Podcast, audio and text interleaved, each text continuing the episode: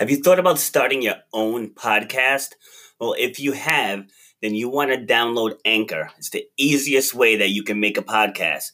They give you everything you need in one place and it's absolutely for free. You can use it right from your phone or your computer. They have creation tools that allow you to record and edit your podcast so it sounds great. They'll even distribute the podcast for you so it can be heard everywhere, like on Spotify, Apple Podcasts, Google Pod Podcasts, and others. You can make money from your podcast with no minimum listenership. So if you were thinking of starting your own podcast, you want to download the Anchor app or go to anchor.fm to get started.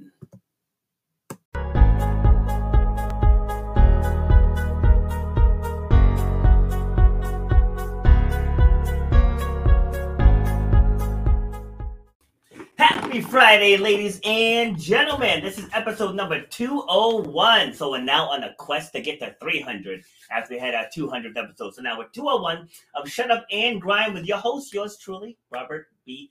Foster. So why do I love Fridays? Not because it's the end of the work week, because it's another podcast day, which means I'm going to meet with another fantastic guest.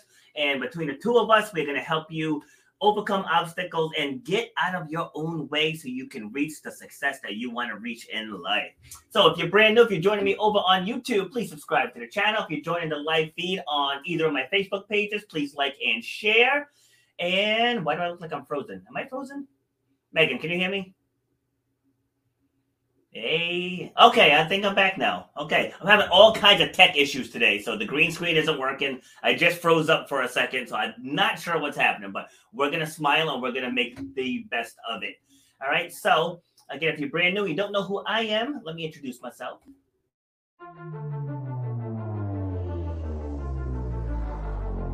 I started doing workshops and doing groups where I'm getting up in front of, front of others, like outside of the gym setting, and talking about resilience and perseverance and goal setting and vision and taking action. You should know what one hour of your time is worth. You should know the value that you bring to the marketplace. You know what your passion is.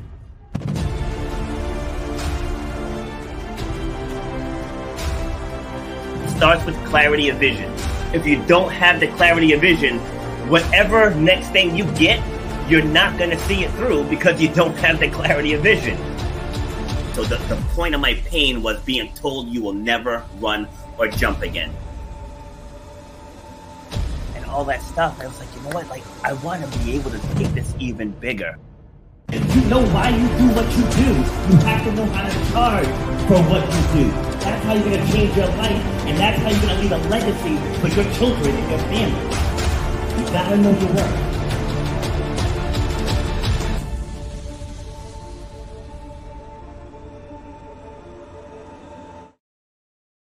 All right. So before I bring my guest on, you know we have to do the teachable moment of the day, and what I want to want to emphasize to you is to do something. I'm not gonna get the live feed on here. Is do something that scares the hell out of you, right? Do something that you've kind of wanted to do, but you've just been afraid to do it, and just do it. Like it's it's really that simple. Just do it because what what that's gonna do is that's gonna speed up your growth. So as a fitness coach, I do this every single day. So whether it's a farmer's carry, whether it's a rope climb, whether it's gymnastics rings, just no matter what it is, people tend to look at the obstacle and immediately defeat themselves. Like, oh, what is that? I can't do that. It's like, how do you know you can't do that? Just because right now you might be a little afraid of it, but just try it. You might try it and then realize it's not that bad. And then once you realize it's not that bad, you just opened up a whole new realm of things that you're capable of accomplishing. All right. So that's all I got for today's teachable moment. Just try something that you've never tried before, might be a little bit scary, and then you realize that you're already badass enough to get it done. All right. So that's my message for today. All right. So today we're going to be talking about thinking outside of the box. And we're going to cover a whole lot of other topics, but just when I went through her, her, her bio, that was the part that stood out to me. And hey, my sister's on. Hi, Monique. And so let me bring in Megan Doherty, and I hope I pronounced that right. Mm-hmm. And and we're gonna have we're just gonna have a conversation about life and just helping people just become the best version of themselves. So how you doing today? I am so well. I'm looking forward to our conversation. Thank you very much for having me. Awesome. And you're from Canada, huh? I am, yep. Born and raised. In, the, in the last two weeks, I think I think you're my third or fourth one from from Canada. So, I know we just, we just pop up all over the place. all over, I'm telling you. And you said Quebec area? Yeah, so I live in uh, Gatineau, Quebec, which is uh, just on the border with Ontario. So Ottawa, the capital. It's Okay. basically kind of one city, the region I live in. Um, but I live on the Quebec side. All right, so that's over here, like eastish side, right? Exactly. Yeah, uh, uh, straight north from Vermont. Gotcha. Okay, I love, I love Vermont. Haven't been to Canada yet, but I love Vermont. Oh, you've got to like- come. You've got to come in the summer. Come in the summer. See, here's the thing. I will come in the summer, but I told myself I'm going to visit all 50 states before I leave the country. Oh, Yeah, that's fair. That's a that's Yeah. a great goal. See, and if 2020 didn't mess with us, I would have been. I'd be so much closer because right now I think I'm at 34 states. So 2020, I was supposed to hit Montana, Mhm. Idaho, Hawaii, Alaska. Like I was, I was going to hit some of the some of the bigger ones, and then Rona said, "Uh, Uh, I, I hear that. I mean, I usually usually I, I travel to the states a couple times a year for conferences to visit friends, or my, my my partner's family is there. uh Um, we haven't been since 2019, so I'm just like, hi America, nice to see you from up here. Can't wait to visit again. nice. Are you originally from Canada? Yep, I uh, I grew up in Ottawa, is the town I grew in. Then I moved to um, Montreal, kind of the, the bigger city nearby, which 18 year olds in Ottawa do. Uh, we moved to Montreal, Toronto, or Vancouver, and uh, I lived there for 10 years. Yeah. And about five years ago, I moved back um, to the Ottawa area to spend more time with my family, especially my grandmother, Okay. uh, which was Wow. uh, it's been really nice. It's a noble reason. Very noble. I like it. What What do you like about living there besides family? Oh, it's a it's a it's a beautiful part of the country. Um, my my people are from New Brunswick, which I think is you know that's the most beautiful part of Canada, no question. So for, further east, um, but Yeah. around here we've got Gatineau Hills. Um, Ottawa's really lovely. There's lots of green space, uh, lots of arts events, uh, a surprisingly robust burlesque scene for a small city. Okay. Uh, but uh, you know, lots lots of um, investment in the arts. Really nice people around here, um, and it's it's kind of interesting to live in, in, a, in a nation's capital. Um, we get to be angry at our politicians in person, so Versus like on Twitter here. exactly. Yeah, no, I, I could just go, go across the river. It's just like apartment buildings. Mm. Twitter, Twitter here. When they, people talk about politics, it's an absolute dumpster fire. It's like people. Yep. I was like, like if, if people actually took their own goals as seriously as they take fighting for politics, th- there would be no poverty, none. I mean, because people like eh, like relationships end, friendships end. It, it, it's insane. Co-workers at each other's necks. You know, like like my brother is a diehard Democrat, and Mhm. I'm an I'm an independent. But but Yep. because I disagree with some of the things he says, he lumps me in with the Republicans, and it's like, dude. It's like, you know, I'm entitled to my own thoughts. It's like just because I think XYZ doesn't mean I'm for a particular party. You know? It's Yeah. like it's like none none of them really care about us. they care about our votes. Yeah, and it You would know, be cool and- if there were more like independents, you know, or at least you know more more than two kind of sides to the equation because there's so many more ways than two of looking at things. Uh, Exactly. two, two is not enough. See, and that's relevant to thinking outside the box. Mhm. you know, it's like it's okay. It's like there are some things that that the right side sa- says where I'm like, okay, that makes sense. But then and there's other things that have me scratching my head. And it's the Mm-hmm. same thing on the left side. There's okay, that makes sense. So like everyone should have health care. Everyone should. But then there's other things where it's like, uh, I don't know about that one. You know, like that's why I just stay right down the center. Mhm. And, you know, but any any which way. So let's talk about you and let's get to know you a little bit better. So it's like, yay, me. All right. So how would your best friend describe you? Oh, see, that, that's a that's a good question. That's that's a, a really excellent way to ask that question. By the way, as, as someone who works in podcasting, fantastic strategy. and I thought about it a little um, Okay. because you know uh, you make the excellent point. People will give you the resume if you just ask. Uh, tell me about yourself. So I thought about my best friend, and she would probably describe me as you know highly competent professional, really good strategic mind, really tech savvy, but deep down, just un well, not even that deep down, just under the surface, uh, giant nerd, huge nerd Mm. um, really into you know the historical fiction, the spreadsheets, the data, the MCU. Let's let's say that, Oh yeah. and even further beneath that, she's just a big old hippie, vegetable growing, you know, food preserving, at one with nature. Uh, so that's that's Mm. probably uh, oh. Um, she would also say I'm pretty likely to, when angered, fly off the handle a little bit because I'm an Aries. Um, because my best friend is Oh. very into astrology. so that's that's I think how a listener would describe me. And hopefully, you know, willing to help, good listener, uh, Nice. and and you know, excited to get to do things. Ultimately, excited about the world. So in in astrology, do, do you know one of Aries' top matches? Uh, I probably do somewhere in my brain, but not that I can recall to mind. Would be a Leo, and there you go, Leo. bio. Guess who's a Leo? Well, look at that. That's fantastic. so we're gonna have a great conversation because it's in the stars. It's in the stars, and who can argue with the stars? Exactly. That's awesome. I see. I, I love how you call yourself a giant nerd. So let let's break that down. What does Sure. that mean? Uh, I think um, uh, what that really means to me is that um, I'm not interested or invested in being perceived as cool or, or Mm. anything other than what I actually am. Love that. Um, you know, so so I, I you know, I, I love watching history documentaries. me too. You know, sign me up for a weekend of that. Um, Yes. you know, I'm not. Uh, I, I, I hair and makeup. Never learned. Can't do it. Um, not gonna bother learning now. Although I deeply respect people who are really good at their hair and makeup. That's like a super cool skill. but I, so I think being a nerd just means like being super um, uh, honest about what you're actually into and not trying to do things anymore that, that you don't like. I remember being, you know, in my early 20s and, and even a little older and, you know, pretending to like follow music and like be really into what this band's doing. What the, I don't care. I just, I'm not into it. So kind of letting go of those uh, that need to be perceived a certain way, I think is is Mm. the heart of nerdism. Heart of nerdism.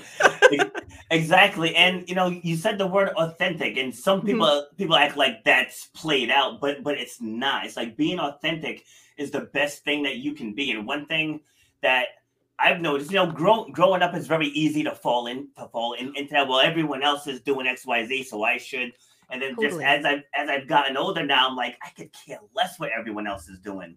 It's like if I don't want to go, I'm not gonna go. Yes. you know like saying saying no has so much power and, Mhm. pe- and people are like oh well well it's selfish like yeah it kind of is because I, I don't want to do that you know? It's like i owe it to myself to be me. It's like Yeah. why am i going to go and put myself in an environment that i don't want to be in possibly with people i don't want to be around? I'll say possibly you know? And like how is that going to benefit me and my gifts and what i offer to the world? You know? So when you look at it that way makes Yeah, sense. I, I, I couldn't agree more. Um, and and I think and the, the opposite of that is is equally true. You know, what? um, giving yourself permission to say yes to the Yes, things that maybe you know don't look cool, aren't what other people in say your industry do. Uh, you know, having the the bravery and the the self confidence to do that. Um, it's it's like you say, it's been my favorite part of getting older. Uh, is Yeah. just letting those kind of uh, expectations and those need to please others kind of fade away, uh, Mm. and just be able to be like, yeah, no, I'm going to stay home and read, you know, trash fiction for the entire weekend, and it's going to be great. yeah see my sister just just put up a, a good quote my dad used to say you know if you're not leading then then you're not going Oh, I like that. yep that definitely that's de- definitely how, how my father uh Mhm. taught us definitely because like cool. all of us like i'm one of, of seven kids and all of us are, are doing something in some type of le- leadership posi- position you know it's like that's that's what our parents instilled in us but mainly mainly dad dad always hammered that that fact home it's like you know like that's kind of where shut up and grind was born. Yeah. like long before i got into doing this stuff just watching him him work in his garage and stuff and mm-hmm.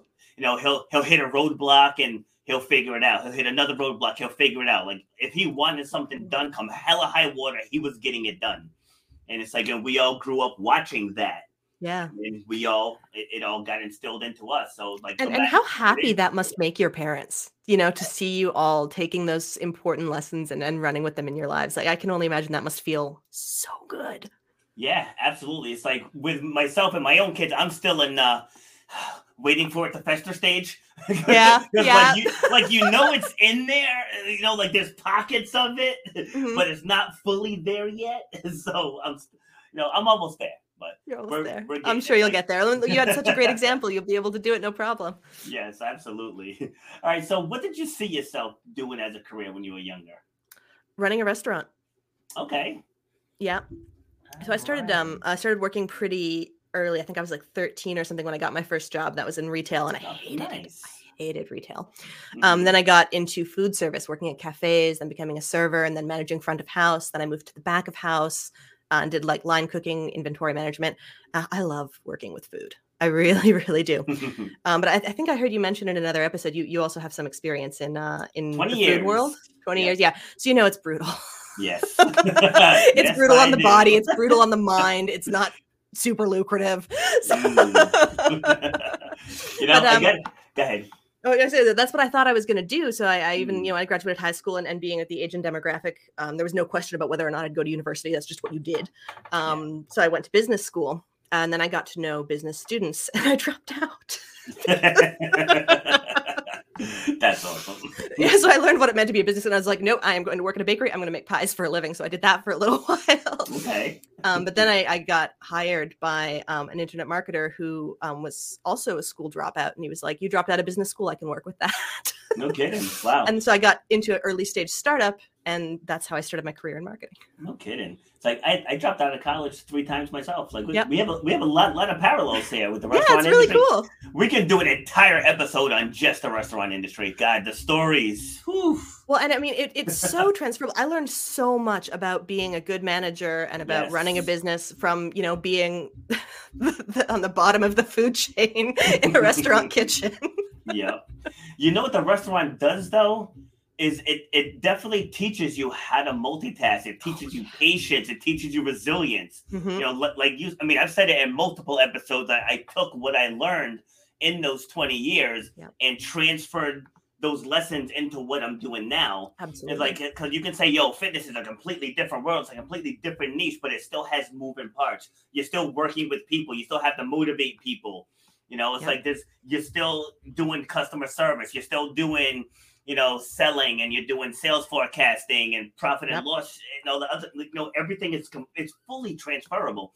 And so, like when I'm working with people, I, I let them know, you know, don't think that you need 50 other things for you to shift gears. It's like you have enough already in your mental Mhm. arsenal to where you can shift gears into doing something that, that can get you out of that grind. Because like I didn't dislike the restaurant industry. It was just brutal. Just, Yeah. just the hours and people calling out and being called in on your day off and all that stuff. Like I didn't want that anymore. Uh, um, I, I hear you, and I, I couldn't agree more that like how transferable is Even just the ability to quickly evaluate a situation and prioritize what needs to be done next. Yes. I mean that that's one of the ones I've, I found the most valuable is to be able to be like, okay, no, this is this is the order in which we need to do things to prevent catastrophe. Yes. Is- You know what one of the number one skills is though is when everything is going to absolute hell ah, and you still have the ability to put the happy face on. It's like that person can do anything.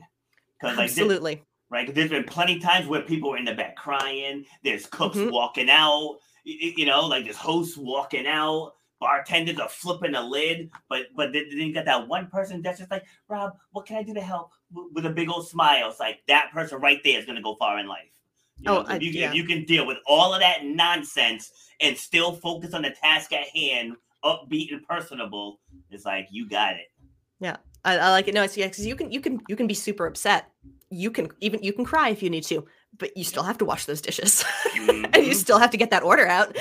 you don't you don't get to not do that just because you're crying. hmm Exactly. Yep. It de- definitely shows you who you are. Yeah. All right. So, so you get hired by the internet marketer, and and so I want to know what what this person's sales pitch was. Is like like how like what first interests you about it?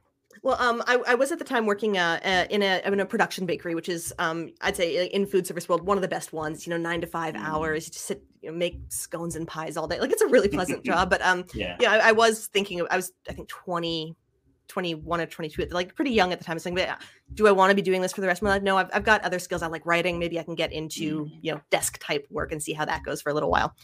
Um, and so I applied to the, I went to Craigslist as you did uh, in Yeah. 20, 2010. and, uh, yeah, I, I just found an ad. Uh, looked, you know, marketer's assistant wanted. I said, okay, this looks interesting. And then I found myself in the most intense and ridiculous interview process I'd ever been with in my life. So I had mm. to do a writing sample. I had to answer questions. I had to take personality tests. I had to do other things. But by the end of the process, I was only continuing out of spite. Like this person thinks he can take this much of my time. I'm I'm getting this job. Yeah. I love it. like opportunity cost. I'd invested way too much to, Yeah. to, to back up, and then I, you know, I got the job, and and that was really exciting. And I ended up being, you know, the assistant to uh, someone starting a brand new marketing company. And then over the next six years, the amount of time I worked for, 'em, um, I really got to grow up with the company. I became the director of a whole department um, as the company grew, and it was a phenomenal education.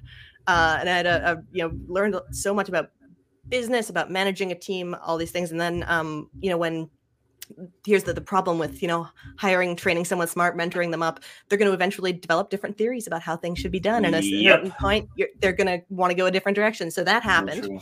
And I moved out and worked on my own for a little while, did some freelancing, did a couple different things. And then a colleague from that same company reached out one day and said, Hey, um, Megan, do you want to start a business together? And I said, With you, Audra? Absolutely. Um, so we had a couple meetings, decided what to sell and went to it. and we've been doing that ever since. nice. So so like let's go a little more in depth Yeah, into sure. in, into that meeting. Go ahead. Oh, into the into the um uh you know, let's start a business together. Yeah, Yeah. Well uh, yeah, it was- because I'm sure there's more to that story. Sure. Well, I think I think alcohol might have been involved because she and I hadn't even um, there it is. because um, uh, she and I hadn't even spoken in a couple of years since I'd left the company. You know, she'd uh, stayed up there a little longer than I had before, also um, moving on. And uh, her background was in broadcast radio, uh, and so she'd been she was a personality on in the Dallas uh, top forty markets. I hope I'm saying that right. It's not my my background, but deeply passionate about audio and storytelling. She'd done the podcast for the company we worked at, and was working at another podcast network. Um, and my background, you know, at that point was uh, you know digital marketing, business strategy, teaching people how to um, you know, start online businesses, market, that kind of thing. So we put it together. And It's like, okay, we can do B2B podcasts. Um, and we got a couple, shook the network tree really, really hard. got our first couple of clients, figured out how to, you know, make B2B or company podcasts workable for people. Uh, and uh, actually, we're 100% referral grown. Um, so we've never cracked the cold uh, traffic nut yet. That's uh, that's goal for the next little while. But it really, it was a matter of what are we both good at? what's happening right now like what can we do um and um what can we do to a really high standard um was kind of the big one is what can we do a good job at uh and that's how we kind of got into this and over time you know things have refined and evolved a little bit um but it's it's been really great to work together on it Yeah, it's like I, I, I tell people who are looking to whether it's supplement income or oh, I mean, yeah, you can drive Uber, you can do this, you Mhm. can you can do that. But I tell people it's like, what's something that you can teach someone else? Yeah. You know, like just it's like it's it's that easy. Like my mother's she was doing yard sales for years. And, and you know, she's you know, she's 70 now. And I told her, I said, why don't you create a manual on what you do? You know, it's like you've been doing these yard sales for like a decade. You know what I mean? So I was like, just create a manual. Tell tell people where, where you find goods, how do you price your goods, and you know where do you go to set it to set up your Mhm. your yard sales or what, what's the other thing called uh, uh, flea markets? yeah You know, yard sales and flea markets. I said, just create a guide. I don't know, sell it for ten bucks. You never know. You idea. might you might sell a hundred thousand of them. you know, then you just made a million dollars. I was like, think about that. I was like, like that. That's how easy it is to take it just a, something Mm-hmm. simple. Like I said earlier, it's already in your brain. Like if I wanted to create a manual teaching youth the basics of basketball, which God, I should probably do that. You know? but but it's like I can do that basketball, track and field because I played almost every sport out there. But Yeah. it's like, can you teach people to draw? Can you teach them art? Can you teach people people to sing? Like whatever skill you Yeah. have, and it doesn't have to be anything earth shattering because there's someone out there that doesn't know how to do what you know how to do. Mhm. it's, it's it's so true. And i think we we um we really kind of came to uh you know starting a business backwards. It wasn't we need to do this thing. It was Hmm. we want to work together. How are we going to make it work?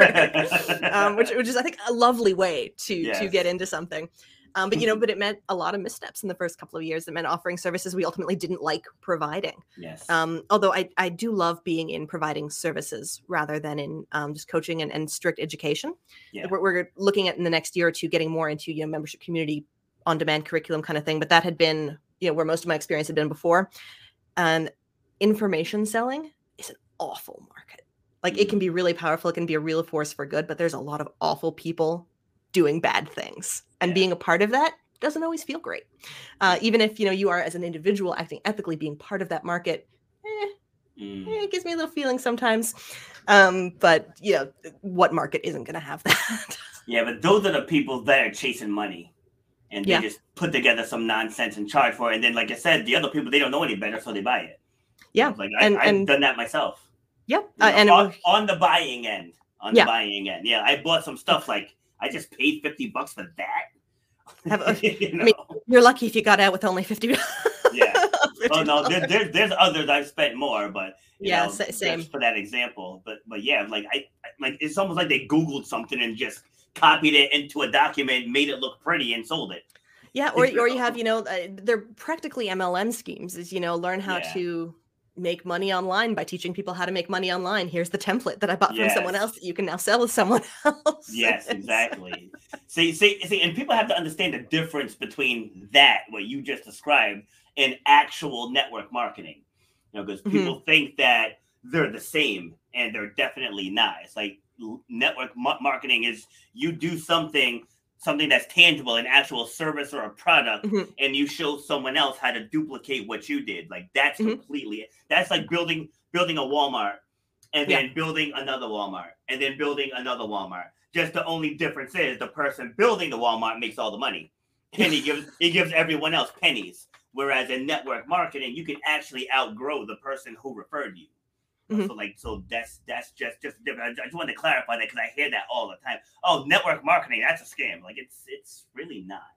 Mhm. So so I wanted to clarify that. Fair enough. All right. So, all right. So you and your friend are talking. You're gonna work together. Mhm. Well, all right. Just take me through what happened next.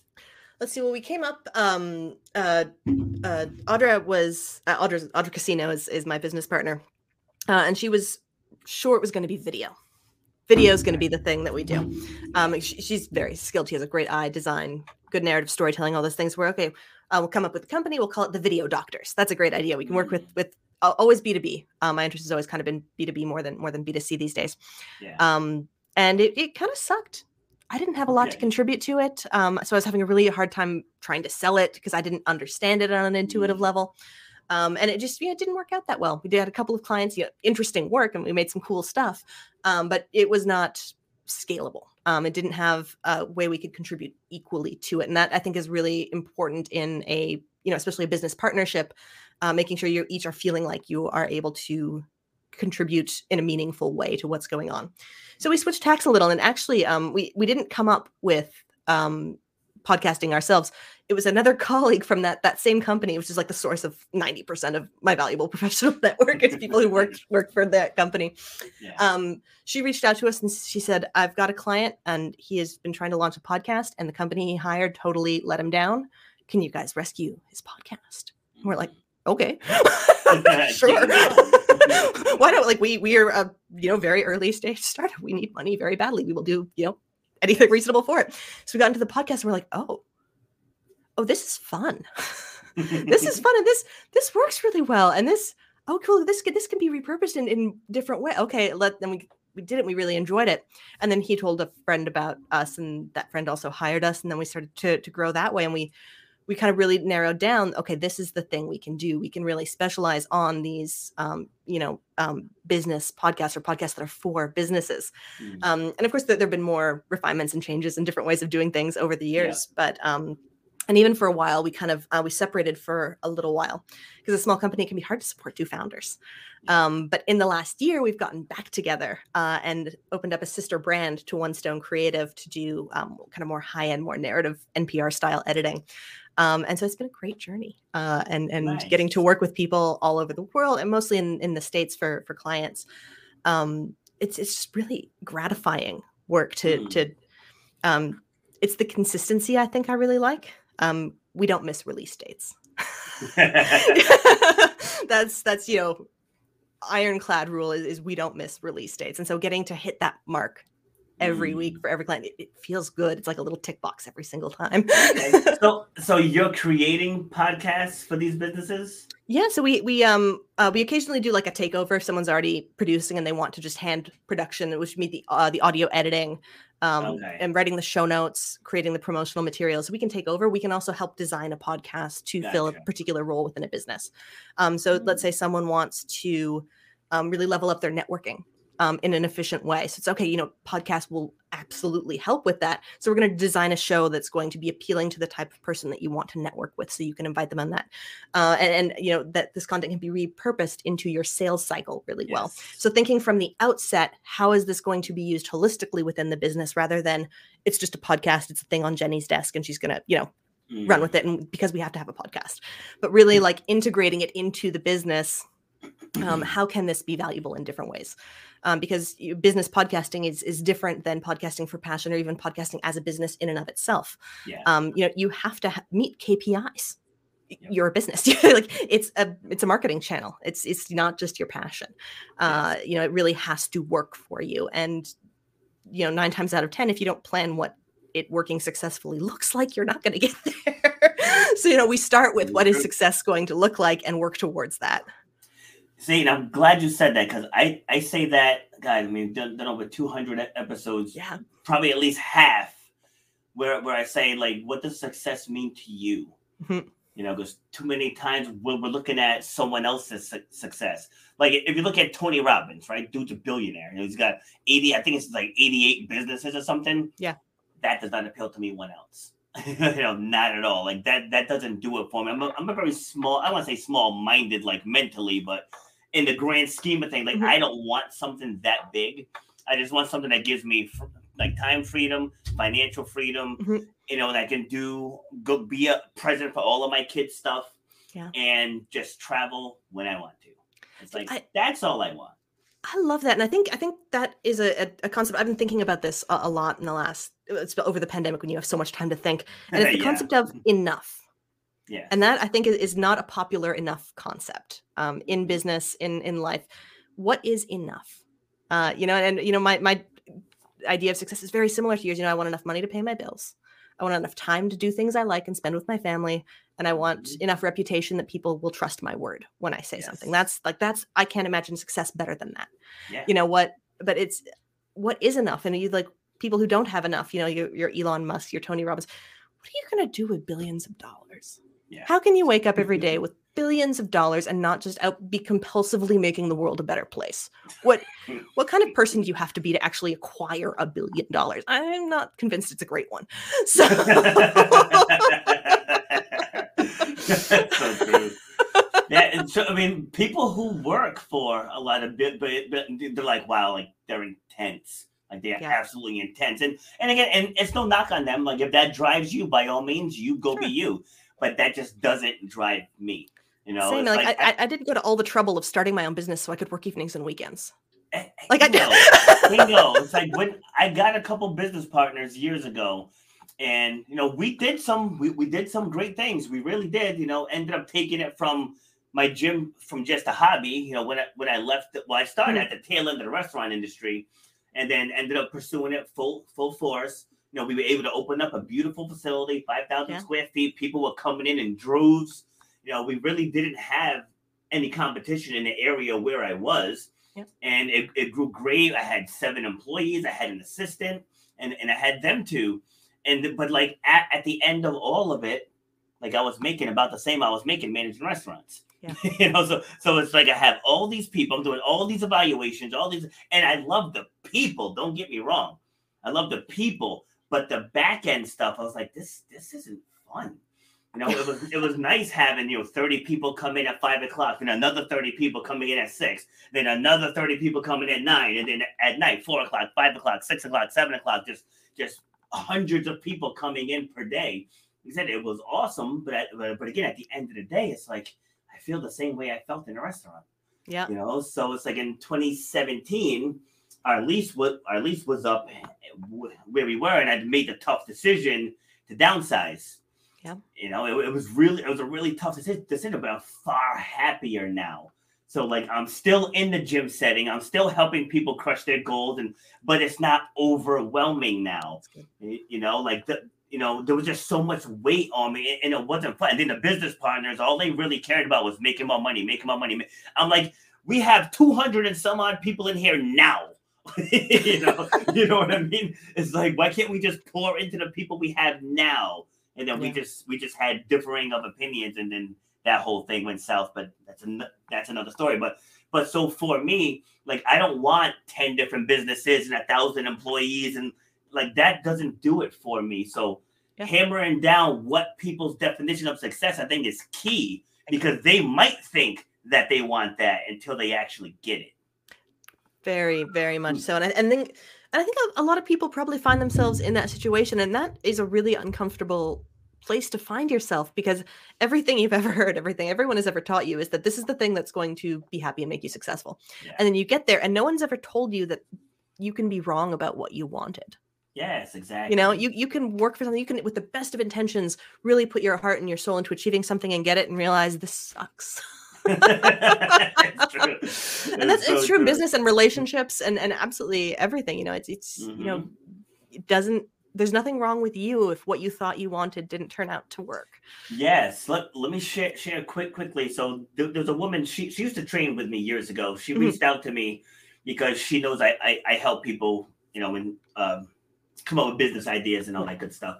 So she says to me, you know, I know you spent a lot of time in the restaurant industry, and it's always been a dream of mine to o- open my own kind of restaurant slash bar. I was like, all right, I said, so let's let's meet up on Zoom and we'll talk about it. So I'm pick, picking a brain as like the why do you want to do this? Like, you know, what's your vision for it? And she's um she's of African descent, and she's like, you know, where I live, there's nothing really embracing like the different African cultures. So I want to start a restaurant, have theme nights maybe maybe one night be Ethiopian, one night be from Ghana, one night from Zambia and Zaire. And I was like, Con- concept sounds sounds nice, but then I was like, I love that idea. but then I was like, have you ever worked in a restaurant? Mm. No. have you ever worked in a bar? She's like, no. I was like, okay, so you, you've never seen the inner workings of a restaurant. And she's like, no. I was like, okay. I said, now I'm, I'm just going to give you some brutal truths here. I was like, I am not trying to rain on your parade, but and then I just went through the whole the whole list. And so going back to what we both said about it may not look the way mm-hmm. you thought originally. And so I, t- I said to her, I said, I said, look, I said, you are into fitness. All right. I said, you you know, you're in, I said, so why don't you open up so, something like a fitness center and have have you can still have it African themed, mm-hmm. and you can still have the different cultures. You know, like maybe on Tuesdays have people dressed up in Ethiopian colors, and then on Wednesdays you do South African colors, you know, or, or whatever. And you can play the, the different mu- musics from from the different countries. I said, and that way fitness is way less overhead. There's way less mm-hmm. nonsense. Mm-hmm. You'll need way less staff. I said, in order for you to open a restaurant, you're gonna need at least a million dollars at least like that's minimum and her eyes get all big you know so but but just helping her walk through that but i think mm-hmm. she liked the fitness aspect. You know so going back to what i said earlier what you really want it's a, i'm like you love fitness you love the african culture marry the two. Yeah. And there you go. Yeah no i like it. And figure i mean what's what's the uh, what's the outcome you're working towards? You know yeah. and work backwards from that. How do you get do you know, as much good outcome with as little personal trauma as you can. yeah, yeah. You know, she said she wanted the dancing and all that, and, and you still can because, like, in mm-hmm. in fitness, music's a huge component of it. Oh yeah. You know, and like I said, you could have the theme nights. I mean, I'm not really into the theme nights, but like I see other gyms, you know, they do 80s nights and they do Halloween parties and Christmas parties and all that stuff. And you know, it's it's part of the industry. So yeah, I'm like, I'm like, and you're already you're already within the industry. Like you've you've taught classes, you've been taking classes for. I think I met her like 10 years ago. I want to say. Oh yeah. I was, I was like, so you're already there. So, so why try to educate yourself in something that you know nothing about when you can take something you already know about and just bring it to life? Yeah, I think that that I mean that's restaurants because you hear that story all the time, right? People well, yeah. have, like you know with with with mom's great cooking and dad's business sense, we'll have a successful restaurant. Yes. everyone thinks they can do it because everyone has eaten at restaurants. Yes. Oh, how hard can it be just to make food and bring it out to people? You'll like, be oh, surprised. Oh, oh darling. it's like bless Clean a grease heart. trap and then tell me how you feel. or the fans, the fans above the grill. Lord have mercy. Work a closing shift with a third degree burn, then let's talk. Yes, I've done, I've done it. I've burned my eyelid before. Oof. Working, working it in a breakfast place, like they mm. had all stainless steel pans, and you know the pans for my height, the pans were eye level. Oh yeah. and uh, I have depth perception issues because I'm farsighted, and I know I should I should wear glasses, and I don't. But but like I leaned over to get something, and the thing went right on my eyelid on Mother's Day, the Oh, busiest the breakfast day. day. of the year, and I had to work the rest of that shift with my eye throbbing. Oh, it's awful. But anyways, so all right, so back to back to you and your business. So how did you come up with what you're doing now? Because I'm sure when, when you started it, it, Mhm. evol- it evolved a little. Just like when I started my gym, it, it, it evolved to, to where, where we are now. So how, how many times did you have to tweak or pivot or switch things up?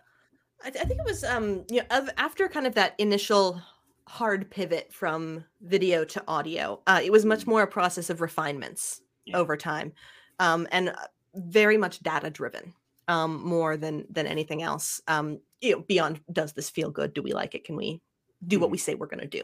Yes. um, but it's just like okay no this is what um, is the most profitable. Um, you know of the things that we do and we enjoy this is um, what has the best value um, to the people that we're doing it for. This is what we can do with um, you know this is what our team likes doing the most. This is what we have the best skills to provide. And um uh, it's, it's like, oh and several goodness we're undercharging aren't we? Moments. We've, all, we- we've all done that. we've all been there. Um but you know i mean we we don't charge uh, we're not the most expensive podcast producers in the industry. Um coming coming back to that concept of enough um i, I want things to you know cost enough that people value them when we do them. And i want to be able to pay everyone who works on it comfortably Yes. enough so that they don't have to worry. Um but don't need much more than that. Does doesn't doesn't have to be more than that. So that's why we're kind of comfortably mid-range i think in that in that regard which feels really good. This is a nice spot to be. And uh and now we're kind of getting to a point where we've got great systems and we've got a wonderful team in place that handles most of the day to day um for me getting out of the day to day um i'll tell you a funny story i think you'll like this i hired a brilliant admin um who's wonderful and then i micromanaged her and i was getting in the way of the process and i was confusing things and then one day she very kindly in extremely polite language um told me to back the f off and let her do the job. I said you're absolutely right. Let me do that immediately. And since then we've had no problems whatsoever. I love it. i'm so grateful that she felt comfortable saying that to me. Oh she was God. absolutely right. I was i was just muddying the waters by by being Mhm. involved in that stuff. So we just we, we figured out all, all i need to know is a daily here's what's going right here's what's going wrong. So she sends me that every morning and i don't think about it otherwise See, and it's nice when you have that person because l- let me tell you, like, and I'm not saying this in like a, I'm a tough guy kind of way. Mhm. I've clashed with every single supervisor I've ever had, every single one, because my thing is, give me the task, I will execute the task. Yeah. like it's that simple. While I'm executing the task, don't bother me. Yeah. you know, like unless I'm screwing something up, you know, by all means, I can Yeah. take I can take corrective action. That's not a problem. But it's like what it's just that that unnecessary micromanaging. Yeah. Huge pet peeve of mine. Huge, huge, huge. Oh, yeah, it, But, it like- drives me bananas too and so I was Yes. quite embarrassed to realize that is what i had been doing That's what you were doing. um yeah. I, I hadn't done it intentionally i very much believe in the theory of no hire smart people let them do their jobs but here i was kind of Mm, worried about the day to day, making like, and I, all, all I was doing was causing trouble. And so that was it was a nice humbling moment to be like, nope, you, you. The, the smart thing I did was hire the smart person. I don't need to do Yes. anymore.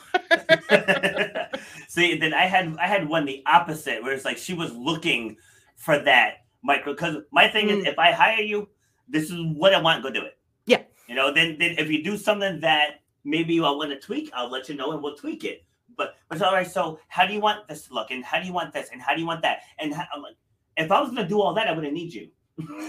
You know what? I'm, you I'm know? gonna I, I'm gonna take a wild bet and say that that person worked for a hard to please narcissist before they worked for you, and they would be told they'd be told to you know make decisions you're empowered, and then everything they do would be wrong, and they'd be Yeah. penalized for doing. it. I, I bet that's the situation they came from. Probably. All right. So my sister, I, I put it up up already, Mhm. but I want to get get your your thoughts on this. Like marketing is an art, in my opinion, and digital Mhm. marketing even more so. So before you go, I just want to give give my, my two cents. Yeah. Because like, like what what I've learned is most people try to market their product instead of marketing the solution. Mhm. You know, it's so like take the scrub daddy. You know that that Yeah. that the the scrub pad with the smiley face on it.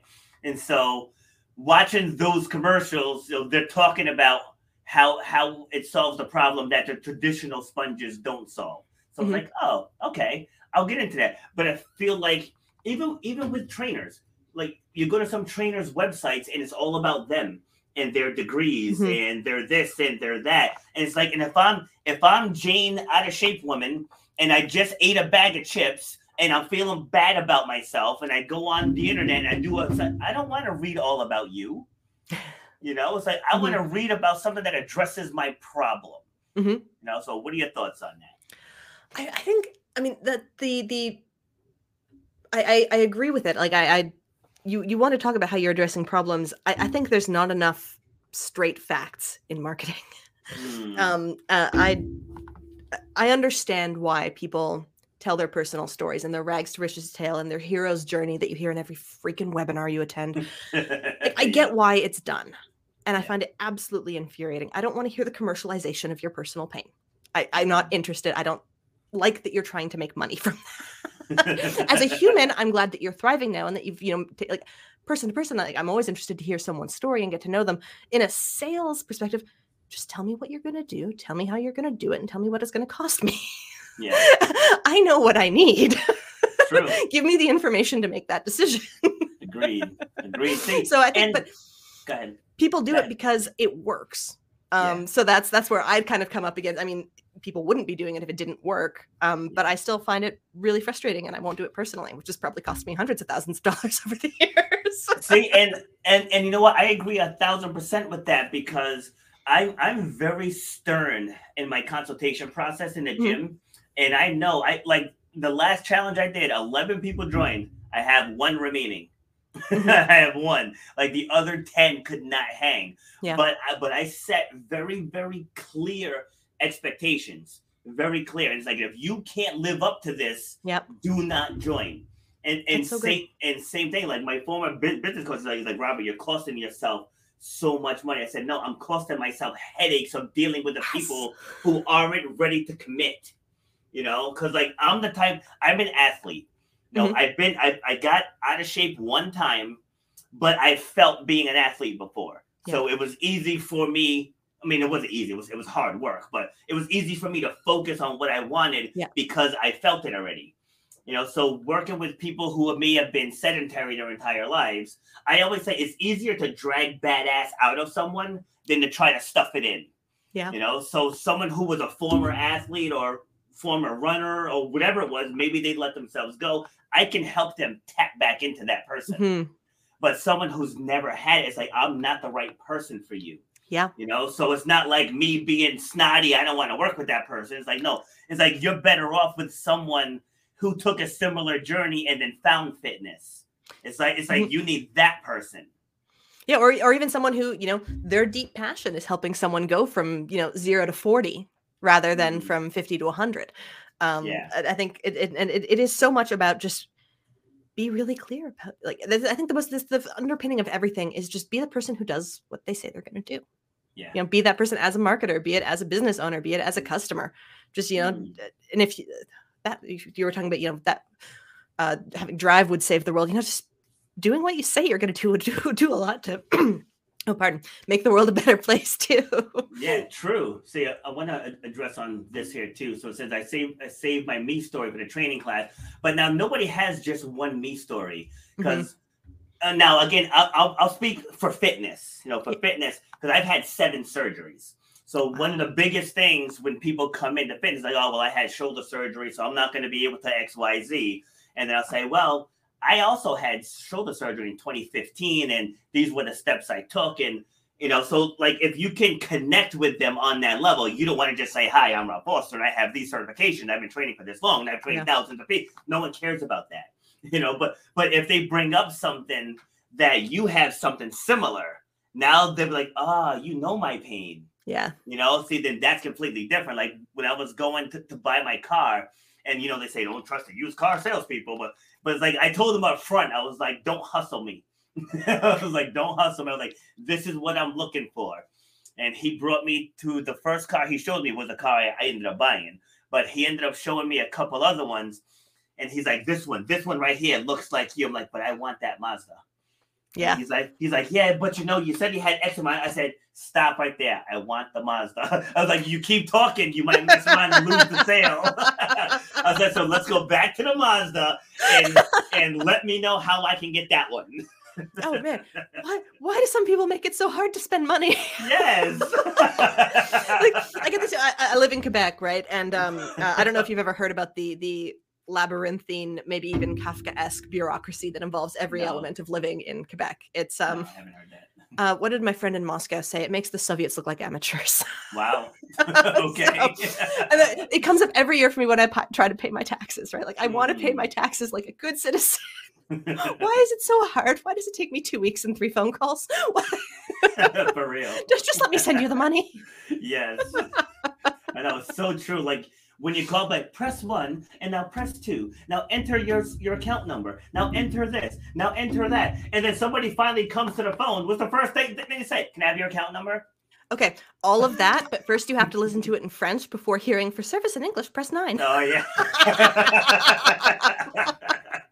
oh my god, it's so true. oh god. So so what's next for you? What's next? Well, um, this is a, a just this week actually. We published the very first episode, the teaser episode of uh, our very first podcast at One Stone Creative. So after years of Mhm. behind the scenes work, we are finally doing our own show because we can't put it off any longer. Awesome. Love it. I'm, I'm a behind the scenes person by nature, so going out Yeah. and being the host is not like filling me with joy and rainbows and puppies. Uh, and, and I'm the opposite. I thrive on that. Yeah. I can I can do it. Like I'm not I'm not a shy person, but being in the spotlight brings me no joy. So I, I don't pursue Mm. those opportunities very often. so, but you know, it's time we need to have one to kind of show the different things we can do and and Yes. network. So, uh, so I am quite excited about it. It's called the Business Podcast Blueprint, and so it's Mm. it's that's kind of the next thing we're doing. Hopefully. Um, in a couple of months, we're going to have a membership community that goes alongside of it um, to provide for company podcasters or people podcasting for their businesses um, the kind of support and and you know direct one-to-one insight that can make a really big difference uh, in in how you do things. So it's like you know, um, should I be making my episodes 30 minutes or an hour long? Well, that's the kind of question we're going to be able to address sort of in the in the new group that we're coming up with and giving, giving that on-demand uh, type of answer. So I'm super excited about that and very hopeful. That's awesome. Yeah, I'm going to be doing some, something similar too. What what platform are you going to be using for your private community? Slack. Slack. I don't know if I've heard of Slack. It's a it's a it's it's my favorite of the community platforms. It's not it, it's designed kind of as a professional communication. It's usually used, I think, as an internal tool. Yeah. Um, but I really like the way it has of any of the kind of online collaboration tools I've tried. It has the fastest uptake amongst Okay. users that I have personally seen. I don't know if it's you know that's objective truth or not, but I, I've seen it be very Mm. effective. Um, it's like um, yeah, Mini has Slack. uh, someone said it's it's like Discord for old people. oh, okay. Yeah, yeah, because I'm looking into uh, into locals for for mine because um you know like I, I help people with, with the storytelling like I help with brand stories as well but Yeah. I'm finding now like there's so many people that just bury past experiences and Mhm. so like I was working with with a, a few women and I told this a few times on this show so, so I'm not going to go all the way through but but just as I'm going through helping the, helping this woman with her pitch it, it took round three before she said she was a stroke survivor at the age of at the age of 36 and i was like um why did it take 20 minutes for that to surface? You know so so it's like i uh settle down monique. She said she said you, you just made, made them feel young for not having slack. But uh but I was, I was like you started a holistic healing business you know and what based on what you did to help you reverse the effects of having the stroke. It's like It's really cool. that's got to be part of your story. Yeah. you know it's like why is that not involved in it? So so from honestly all this derived from starting the podcast It's like when i started it i really had no direction for it. Like i mm-hmm. really wasn't looking to to monetize it you know like i'm not looking to be like joe rogan getting paid 30 mil- million dollars you know to talk to people. But i was looking at more more so to just talk to people and learn from them. Yeah. like like this is my third notebook that i'm mm-hmm. on because everyone who comes on i take notes. And I, and Awesome. I just I just listen to what they say, and then like as I'm working with people in their story creations, like I take other people's stories, and help other people formulate theirs. Very cool. know what I mean? So it's like that's what I do with mine because people message me all the time, say, "How do you monetize your podcast?" Like I don't really monetize the podcast.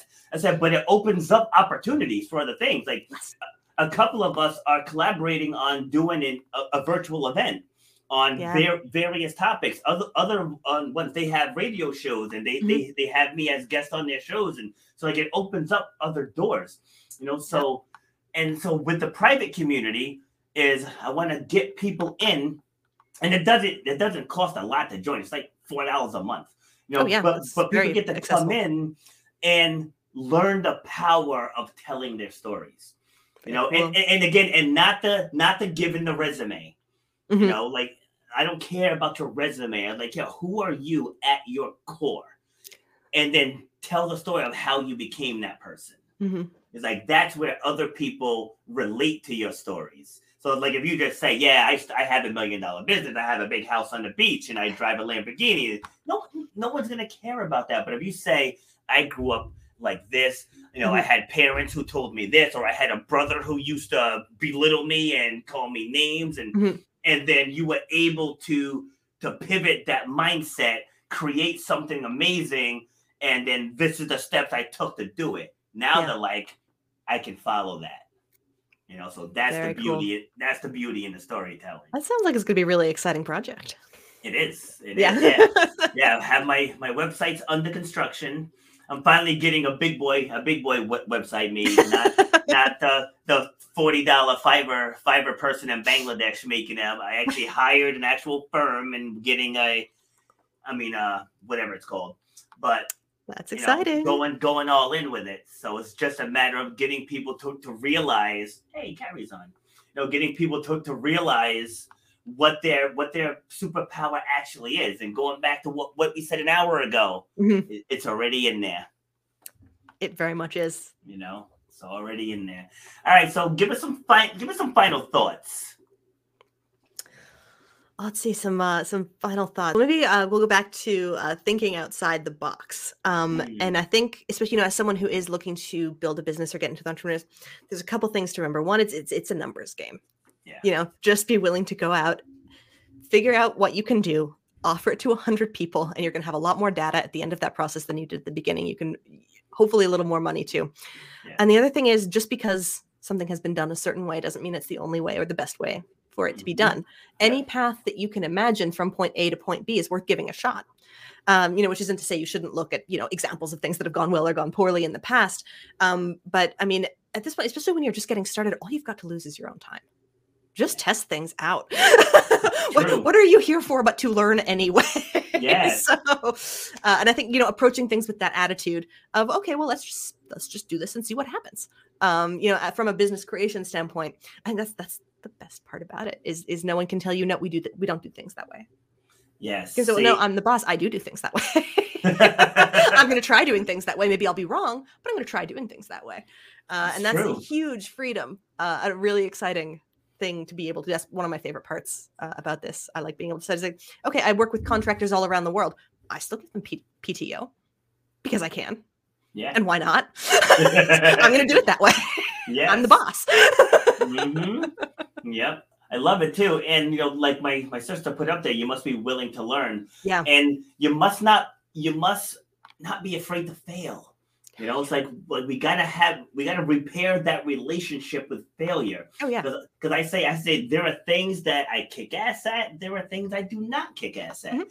But you learn from both. So Oh, like the things that work, like, okay, I'm gonna keep doing these. The things that don't work, okay, I'm gonna find a better way to do these. Yeah, and you, you can know? you can you can um, do things just because you enjoy them. Like I, I do ceramics um, as a hobby, and I have Mm. a, a distinct and notable lack of talent. Um, I'm, I'm terrible. I'm really not that good at it at all, but I really enjoy it. That's and awesome. um, you know, because it's it's a skill I get to keep getting a tiny little bit better every time. It keeps me in the mindset of learning and, and of practicing and just being really comfortable with the fact that um, this is probably going to explode in the kiln. Don't get attached. It's, it's, you're not going to be able to drink coffee out of this. yeah. See- but I feel like it's one of the best things I do is because it, it is such consistent and regular feedback that you suck, uh, which keeps you humble keeps your ego real low. See, and I love the fact that you keep trying it though. You Oh, yeah. keep trying. Just like in the gym today, one of the newer women, she was trying to climb climb the rope, and I was like, "All right, listen. Today's goal is not for you to climb the rope. It's, it's almost twenty feet high." I said, "Your goal is to learn to lock in." Mm, Okay, so if you get on, you don't say I can't climb the rope. You say I just learned to lock in. That's what we do. Then eventually you'll be able to shimmy up one foot. And then what you shimmy that one foot and then come back down. That's not a failure. That that's a score. You learn now to lock in and shimmy a foot. It's like it's a process. You know, it's a process. So like there is no failure. You have things you can do and things you're working on doing. So it's like, all right, you try it this way and you tweak it back. Okay. So once you heal, it's not that we're never gonna do it again. We're gonna try a different way. Oh, All right, yeah, so- I, I, so- I, I had um a, a back injury a couple of years ago, uh, shoveling snow. Great times. Mm. let and her son flash in there, dash, sorry. And the, the daughter is afraid. And the mom says these words to her. You know, fear is not something we have a luxury to be able to embrace right now. But she says to her daughter and her son, You have more power than you realize. That's what I want people to realize. You, with your experiences, with your expertise, with your knowledge, with your live story, with um, the things that you've picked up along the way that people are asking you for help with, you have more power in that than you realize to grow your business, to build your business, to start something of your own. You have more power than you realize. And I'd love to partner with you if uh, you want to take what you have and package it into an offer. If you want to take even the knowledge that you've been using in your business and free up your time, I want to ask you to even connect with me. You can go to this website, createyourofferchallenge.com. Createyourofferchallenge.com. I do a three day challenge to help you take your knowledge, your expertise, and put it into an offer. Createyourofferchallenge.com. And I'd love to work with you to help you discover that you have more power than you realize.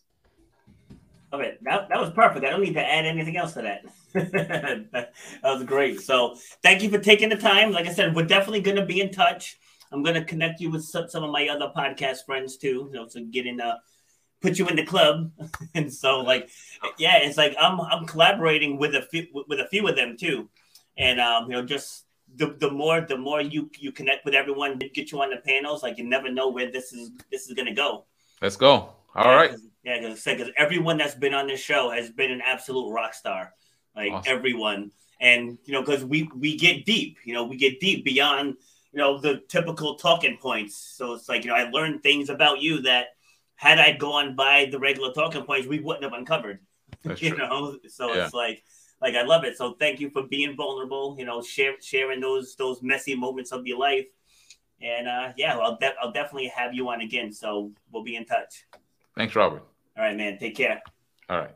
All right. Yeah, so that was Kymone. That was another awesome, awesome discussion. So, for those of you who, who are tuning in late, make sure you go back and watch the whole thing because you know this is all about the journey from, and I, I like the name of, of his business is Idea to Life.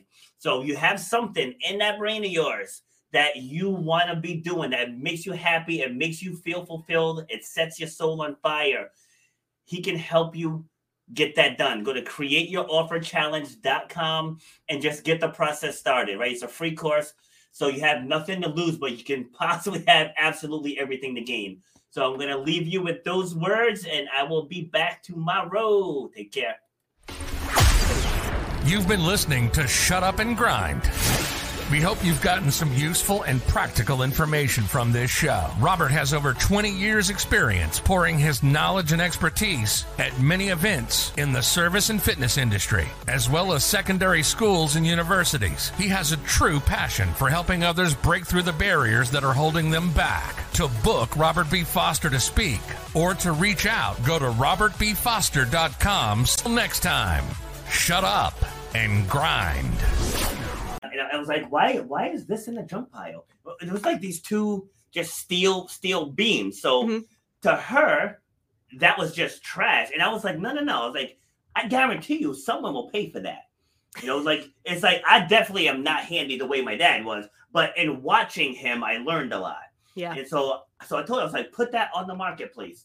And it was either a day or two later, somebody drove from 75 minutes away to, to get those those rusty metal beams.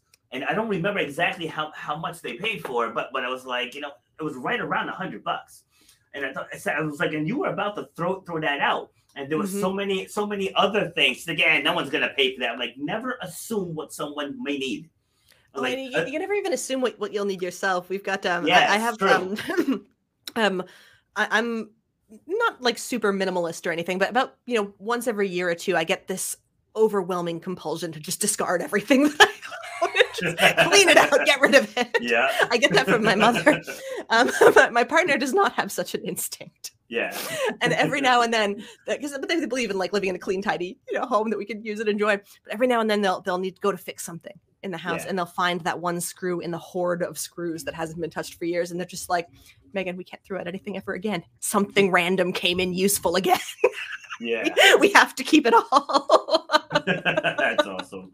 Yeah, but that's pretty much how he was too. Like he would he wouldn't get rid of anything. He's just Mhm. like you you never know you never know when when you'll need it. And- okay. Damnably, sometimes they do come in really handy. Yeah. Yeah. and you find out you need it once you throw it out. Always, absolutely, consistently. always. Yeah. Yeah, I had something. I don't remember what it was, but it was in my basement for years. Mhm. Years. I it. I sold it on Marketplace, and it was like three or four days later. I was like, "Damn, I wish I had that." It's like, hadn't thought about it in years until you get rid of it. And the, the universe is like, "Bingo, here we go." Oh, No, that's it's like when you can't find something and you're just well, I know I put it somewhere extremely sensible. yes. That was Gonna put it somewhere where I don't lose it. Yeah. and then you lose it anyway. all right, so let people let people know how to get in touch with you, where they can find you, your social channels, all that good stuff. Definitely. Well, um, you'll find us um, mainly at uh, onestonecreative.net. And if you'd like to get in touch with me, the best way is email. Um, so it's megan at onestonecreative.net. Um, M E G A N, one is O N E. Um, I answer emails really quickly. Um, and I have really great intentions regarding social media um, that are not associated with a great deal of follow through at the moment. So That's awesome. Let me see. Is it this- is this something I. I am intending to get better at. That is correct. Okay. yeah, onestonecreative.net. And there you'll find some cool stuff, some interesting articles, some great how-tos, um, and our very exciting State of Business Podcasting report, uh, which we released for the second year in a row in December, all about what the top 100 business podcasts are doing. Mm, interesting. Yeah. All right. Well, this was good stuff. This Um, was lovely. Yes. I want to talk to you backstage once we're once we're Sure. off there. I love the backstage like we're live. Right? very cool. Yeah. but yeah, but thank you for taking the time to come out and share your expertise. It was a fun conversation. Was And um, I do I do panels, so uh, I'll most likely invite you back to be on one of the panels. This is that uh, sounds great. it's like an idea of what they what they look like. We've done five of them so far, and all five have really rocked. So Oh, awesome. I think just with our personalities and stuff that uh, you'll de- definitely add some value to the next. I think I have the next one fill- filled up already, but maybe for March. You, I mean, you you schedule things out to a really impressive level. well, let me tell you, like this happened totally by accident. So Mhm. when I when I I think my first eight to ten episodes, I don't remember the exact number. It was just me talking about Yeah. fit about fitness stuff because I didn't really know what, what direction I wanted this to go. And this goes back to like you just need one. You just need Yeah. one post. So I joined this group called the Virtual Stage Challenge. And the Mm. admin said, if you guys want to promote anything, promote it. Because, you know, with a lot of these groups, the admins don't let you post links or anything. So I posted one link. I had a generic, a um, I had a generic flyer that I made myself on Calendly. Like I'm not artistic, not, not Calendly, Canva, yeah. and and it, it was enough to get the point across. But it was that like I look back at it now and it's hideous. But uh, I had that, and I was only doing one show a week at that point. Mhm. But and from that one post, I booked four months out. So I was like, holy crap! And so cool. I added a second one. I just posted in the group that I added a second one and booked another four four weeks out. That's nice. Four- I mean, four, four months out. And so then I joined this one called National Publicity Summit. Mhm. And they had 65 people on there, I want to say. And mine's about storytelling. So everybody has a story. So like unless unless your business is really, really hideous, I I let people on. I mean, I've had I've had former pimps on, former gang members. I had a Playboy center centerfold, or whatever you call it. Center. I don't. You can tell I don't read it. I don't know what it's called. But um, model. I, yeah, yeah, you know, but but like I've had people from all walks of life because the journeys are, are amazing. So anyway, it was 65 people. I invited all 65 and 60 booked. So, That's so that cool. so that's why I'm booking so far out. Yeah. like I, I didn't really do anything major. Like you know, when people ask me, how are you booking out so far? Like everybody has a story. So it's like I don't want to turn anyone away because they they may have a really unique story. What, what a great attitude to approach this with. I, I absolutely love that. true. I think that's a, you know, I mean, I mean, working, you know, podcasts, you know, built for business development. Yeah, it, it's a lot more strategic, even to the point of being a little by necessity mercenary. Um, but I, I love that idea of let's talk to everyone and hear their story. I think that's, that's Yeah, like when when um I came across the uh the Playboy model and I was like, um do, I- do I want to go down that route? And then I read a little bit into her backstory and I and there was a story there. So I was like, you know what? I, I kind of want to hear the rest of the story. totally. You know, because like now she's like one of one of the top one percent in her industry. She she does uh some type of marketing. I don't remember exactly what because that was a lot of show, shows ago. But but like she she used that as a tool to elevate herself to the next level. You know, so like Right. I, I wanted to get the ins and outs of of how she pulled that off. So and then the guy who was the former pimp that that was a hell of an episode. look he, up. because he did not hold back, but he actually used his experiences as a pimp to become a successful businessman now. yeah, yeah. So, so your face. So, so like when, when I was reading it, that was me at first. Like, Well, yeah, I mean, because I'm, I'm very, uh, I'm super pro sex worker, but uh, I'm, you know, I, I don't know necessarily how I feel about people who profit off the labor of sex workers. Well, agreed, I'll have to listen to the episode and find out. yeah, it was definitely an eye-opening episode, but just like the way he was talking, he's like, you know, I wasn't proud of it. He's like, but it was bringing in the money. He's like, you know, the girls were making money, and just it, it really was a, a interesting episode. I'm, gonna- I'm going to look it up and listen to it. Yeah, that sounds really fascinating. Yes. Yeah. So like, had I turned him away, I would have never really got yeah. that that insight because I only know what they show you on movies and stuff. So to true. actually Yeah. get a real life encounter of someone that's been down that road, it was it was pretty it's pretty Really interesting. So Cool. All righty. So I'm gonna break this down. Uh, Like I said, don't don't sign out though, because I want to uh, Okay. go over a couple of things with you, and then we'll go from there. Sounds good. All right. Take care. Mhm, Bye. Bye. All right, so that was Megan. If you tuned in late, make sure you go back and Kelsey, what's up, kid? Make sure you listen to the rest of the episode. We covered a whole lot of topics, and uh, her personality is fantastic. So this is just a really good, good listen to.